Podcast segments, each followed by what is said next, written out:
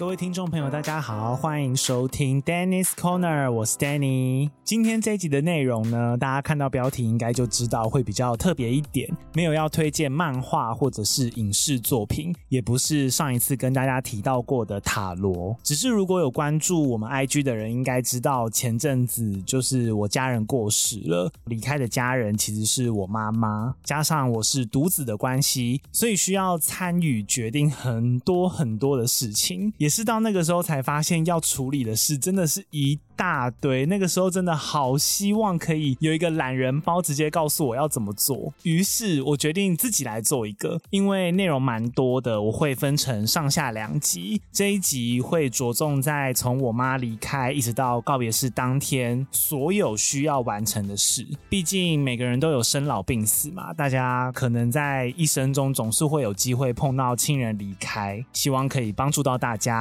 然后我也会分享一些当时处理身后事的一些心情。好，首先因为我妈妈是癌症离开的，所以生前很常往返医院看病，一直到离开之前也在医院住了一段时间。其实只要不是意外身亡，如果是像我这样有预感家人可能会离开，然后还有段缓冲期的话，真的非常建议可以先确认好身后事想要怎么办，还有财产大概有什么，放在哪里，预计怎么分配，有没有什么还没交代的事情要处理等等，甚至可以先立好遗嘱。因为如果关系人很多，也许子女继承人很多，亲戚很多，财产很多，有的时候如果只听当事人口头说明，可能会转达错，或者真的最怕有人搞事嘛，那种争遗产的情节。所以如果可以先白纸黑字立好。遗嘱最好，才能避免后面大家办事情的程序太混乱。然后我这边提到的遗嘱啊，不是那一种遗书哦。所谓的遗书是当事人他可能有一些话想要说，所以会先写在一个地方或记录在一个地方。但是我这边指的遗嘱是会需要请律师来帮忙，让它具有法律效益的这种才是正式的遗嘱。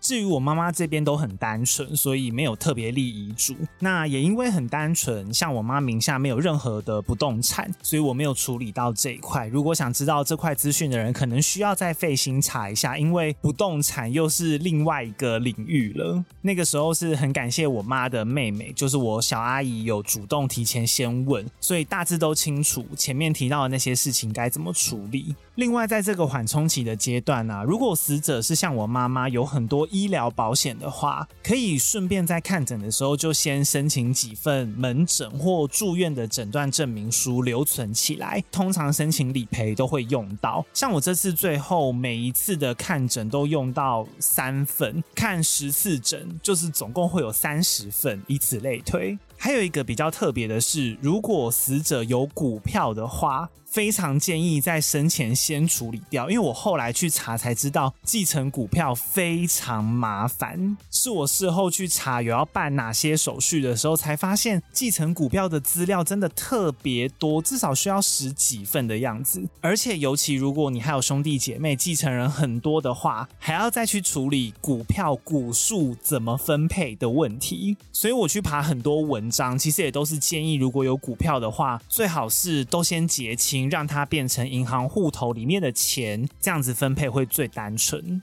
接下来就是一直到我妈离开之前，身体已经快要不行、快要走了的那一刻。其实一切的进展都非常快速，医生可能会在那个时候事前先赶快跟你确认说，是要在医院断气就好，还是断气之后要做一个形式，会让死者带着氧气罩，然后送回你指定的地方，可能是家里或者是某个地方，还是坚持一定要在家里离开断气？可能有很多考量啦，像医生可能就会考虑到病人现在的状况适不适合运送，但是其他家人可能会很希望可以。送回家里等等，这个决定会差在后续礼仪社来的时候要在哪里接体。如果是在医院断气，就是家属跟礼仪人员要到医院的太平间去接。那因为我妈她生前是有说想要在家里离开，所以那个时候大家就很急着签单子啊，准备救护车要运送。但是最后还是有一点时间差，医生是在医院宣告死亡时间的。不过形式上就继续照我妈的意思有送。送回家。其实当下的心情真的会很混乱。我觉得那个是事前做再多心理准备都没办法好好应对的一种情绪，就是你发现活生生的人突然不动了，然后肌肤变成冰的，很冷。你知道他不会再醒来的那个时候，那个感觉真的很难忘。接着你就会发现大家，然后包含你自己，都开始哭成一片。这个阶段，大家可能会有很多种不同面对情绪的反应。我只提醒一件事情，就是一定要趁这个时候，把所有想讲的话都要趁这个时候跟死者说。大家应该都知道或听过，人死后听力是最后消失的感官直觉。虽然说最长可以维持七到八小时，但扣除掉后面礼仪社会来接体到殡仪馆保存，还有一些手忙脚乱、忙着签名盖章、跑流程的时间。可能真的剩大概两三个小时可以好好讲话了，所以好好把握这段时间，把累积在心里面有说的话，不管是觉得愧疚的，或者是有什么误会还没有讲开，有任何想讲的事情都赶快说出来吧，说我爱你也好，不然如果错过了，那个遗憾真的是会一辈子。然后这个阶段要记得申请死亡证明，后续再办火化许可、埋葬许可、申请理赔或是继承都可能用得到。一般网络上在查会建议申请十份，那我也是请十份。价格的话会看医院有所不同，第一份从一百块到几十块都有，但通常从第二份开始都是十几块。不过我这几个月实际上办一些手续、跑流程下来，其实只用到五六张而已，很多单。单位都是跟我拿除户证明，我会在下一集提到除户的时候一起说。等到大家还有你自己好好和死者告别之后，礼仪社就会来接手处理了。这部分我也算很幸运，因为亲戚有认识的礼仪社，所以就直接请对方帮忙。不然应该是先提前找好比较好。接着看得到的肉身遗体这部分，通常会直接送进殡仪馆。再来，因为我家信东方宗教，所以会有个看不到的灵体这部分。就像大家可能在电视或电影里面有看过，有人抱着牌位。走路，旁边的人会帮忙撑一把黑伞，那样礼仪社会请法师来帮忙念经，接到会馆，一直绽放直到告别式那一天。然后通常很快，像我是当天晚上就开始要决定告别式的所有相关事项，基本上会有告别式的日期、时间，这一定的，会场要在哪里，会场怎么布置，副文怎么写，要通知哪些亲友，还有骨灰坛跟棺材要。选什么样子，会跟礼仪社的业务一次讨论好。再来第二部分就是头七，要决定到告别式之前头七要怎么办，因为现在形式其实蛮多种的，有只念一次经的，只办一次，然后也有念四次经的，就是好像七次里面取比较重要的四次去办法事，也有真的是完整走完七七四十九天要念七次经的，这种就是每个礼拜一次，然后甚至到死者告别式办完出殡之后还要继续完成的。通常就会是所有家人坐下来和礼仪社业务一次确认完上面提到的两大部分，一切都蛮赶的。决定好之后，就是让业务去处理。业务会通知你说，哦，接下来哪天要办什么法事，你的人要到哪里，会馆还是殡仪馆，然后你需要准备哪些证明资料给他，让他去办许可等等。基本上就是大家听礼仪社的业务窗口指挥啦。然后同时间还有另外一个大重点，就是塔位要在告别式之前先去看好买好位置，这样告别式当天结束后才知道要把火化的遗体送到哪边安放。会跟前面的业务去跑告别式的流程，还有同时间头七的法事都是三者一起同时进行的，所以真的有很多事要处理。而且塔位，除非你是生前买，否则现在通常都会没办法分期，要一笔。付完，所以钱钱也要先准备好。至于当天帮忙诵经的法师，那些礼仪社都会帮忙安排。那买塔位的部分说起来有点悬呐、因为在我跟亲戚家人约好要去看塔位的前一天晚上，我是有梦到我妈的，而且在梦里有指明她要放在哪里。要说是心理作用，可能也有，毕竟当时真的就是每天一直在处理我妈的事情。但最后我是选择相信那就是我妈要跟我说的啦。隔天我也有顺利挑到符合她想要的地点。不过这段其实有个让我蛮难过的地方。一般死者在办完告别式当天，遗体火化完的骨灰会入塔，然后牌位就会接回家入祖先牌位供奉。但是因为我妈是离婚的女生，所以死后是不能入原生家庭牌位的。当时听礼仪社的业务说，一定要先在外面放一年，很像什么洗白的概念。那这个外面是指哪里？可以是当下绽放的这个会馆，等于你告别式完之后再回来这个会馆继续放一年，或者是找一间寺庙或人家说叫姑娘庙放着，或是灵骨塔通常会有一个区域专门绽放这类的牌位，也是一个选项。要等到一年之后才可以选择带回原生家庭供奉，但是还是不能入祖先牌位哦，是要另外立一个地方摆的，或者是继续放在寺庙里面，或者是在灵骨塔那边再买个牌位放进去，或者是直接火化掉。我当下听完真的。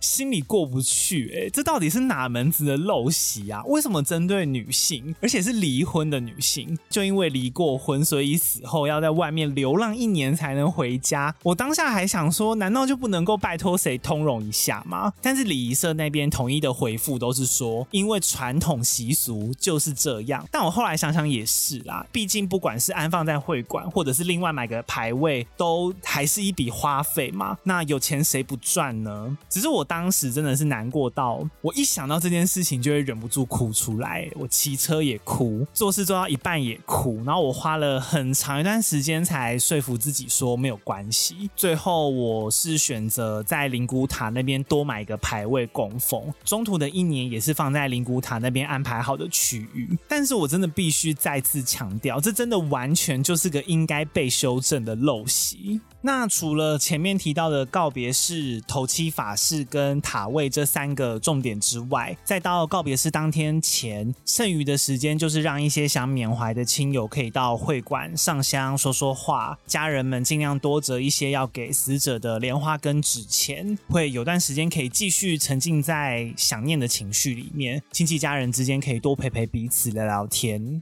再来就到告别式的前一晚，除了头七之外，因为我妈。他是生病过世的，当时有听外婆的建议，告别式前一晚会多进行一场叫药忏的法事。药就是吃药的药，忏是忏悔的忏，用意是向神明求一碗汤药给死者，让他可以身体不带病痛的离开。那因为我们隔天的告别式是早上八点第一场，所以前一晚的会场可以先给我们布置使用，就同时间刚好可以在那里举行药忏，就有法师带着我先。把我妈的灵体，就是那个牌位啊，先请到告别式会场去。中间详细的流程我有点忘了，总之法师会帮忙跟神明拜托求那碗汤药，然后我可以跟大家分享一个小趣事，就是法师跟神明讲完话之后，会带着在场所有的晚辈，我们大概五六个人吧，开始绕会场跑，真的就像运动会跑障碍赛跑那样绕圈圈，还会跑到会场外面，象征说晚辈们有努力去求药给死者长辈喝。那因为我站第二个，我的手里抱着我妈的牌。位，然后我前面那个亲戚，他手里拿着很像柳枝之类的树枝，总之就是会有垂掉下来长长的部分。结果跑的时候，因为他就往后一直飘，狂刷我的脸，我还要边讲话边差点吃到叶子。而且最糗的是，最后跑完大家停下来就围传，突然法师抓住我的手臂，问我说：“辛不辛苦，累不累？”其实我事后想了。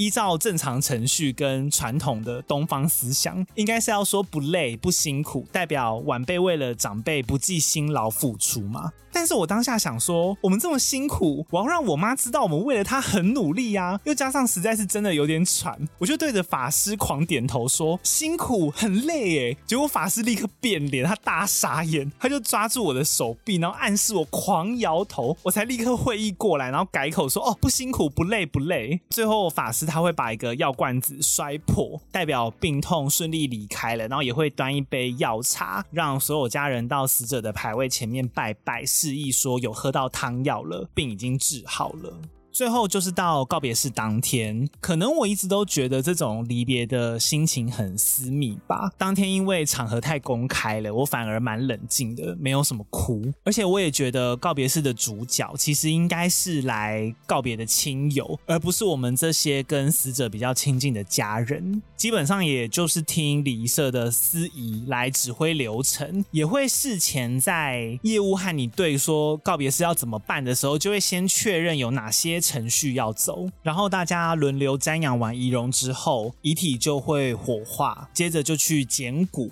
再连同灵体牌位一起让我带到灵骨塔那边去放，基本上就完成了。后面就是看几个重要的日子要来祭拜跟念经，例如百日啊、清明，然后对年等等的。那这样一整场告别式办下来，所有的花费不含塔位，因为现在塔位价差可以很大，有些人当房子在买的。几百万也有几万块平价的，所有的费用结算是花了大概三十三万左右。我有问一些家人跟朋友，都差不多是三十几万出头，所以应该是算蛮合理的。最后和大家分享一些比较容易有误解的习俗。首先是告别式的日子，像我们其实是选在鬼门开之后。过去大家一般会有忌讳，觉得要避开鬼月。但后来我们和法师聊天的时候，法师是和我们说，其实没有什么影响，是因为以前法师在鬼月都很忙，要忙着普渡拜拜，渐渐的想一些话术来让大家避开尖峰时段。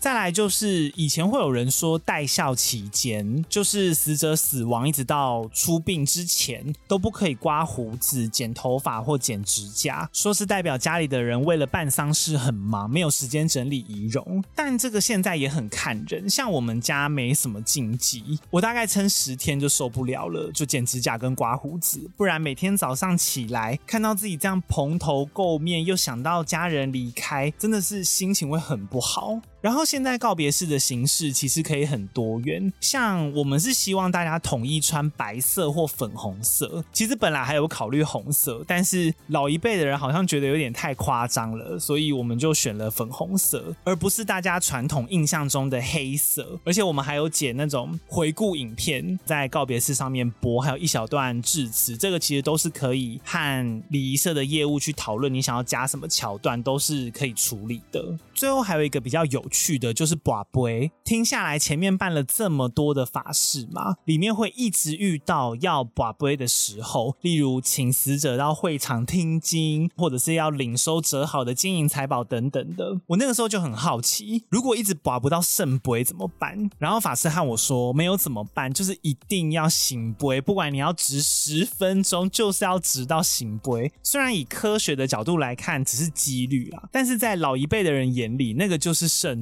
而且法师他们也要有一定的程序才能够进行，所以我每次值压力都好大，但是也不用担心直到哭杯或是糗杯，是不是就是死者不高兴或者是怎么了？现在的法师都很圆融，他们会帮忙解释说，可能是死者还有留恋呐、啊，或是死者舍不得大家等等的，会安抚，所以不用紧张啦，就好好慢慢值吧，直到那个圣杯。好，那今天这一集的分享就差不多到这边。下一集 Dennis Corner 会从告别式后开始讲起，也就是处理继承、保险、清零给付跟报税等等的事情。那如果你喜欢我们节目的话，欢迎给我们五星好评，同时记得留言给我们，帮助这个节目可以被更多人听见。另外记得追踪我们的 IG，我们的 IG 是 T U R T L E D I E 零三。那我个人的 IG 是 D 点 C O R N E R 零三。更重要的是，可以赞助或是订阅我们的节目，每个月五十块可以收听订阅者限定的旧集数。非常谢谢大家愿意听我这样子一小段的经验跟心情分享。希望如果在大家有遇到类似的事情的时候，可以比较知道应该要做些什么。那我们就下一集再见了，我是 Danny，拜拜。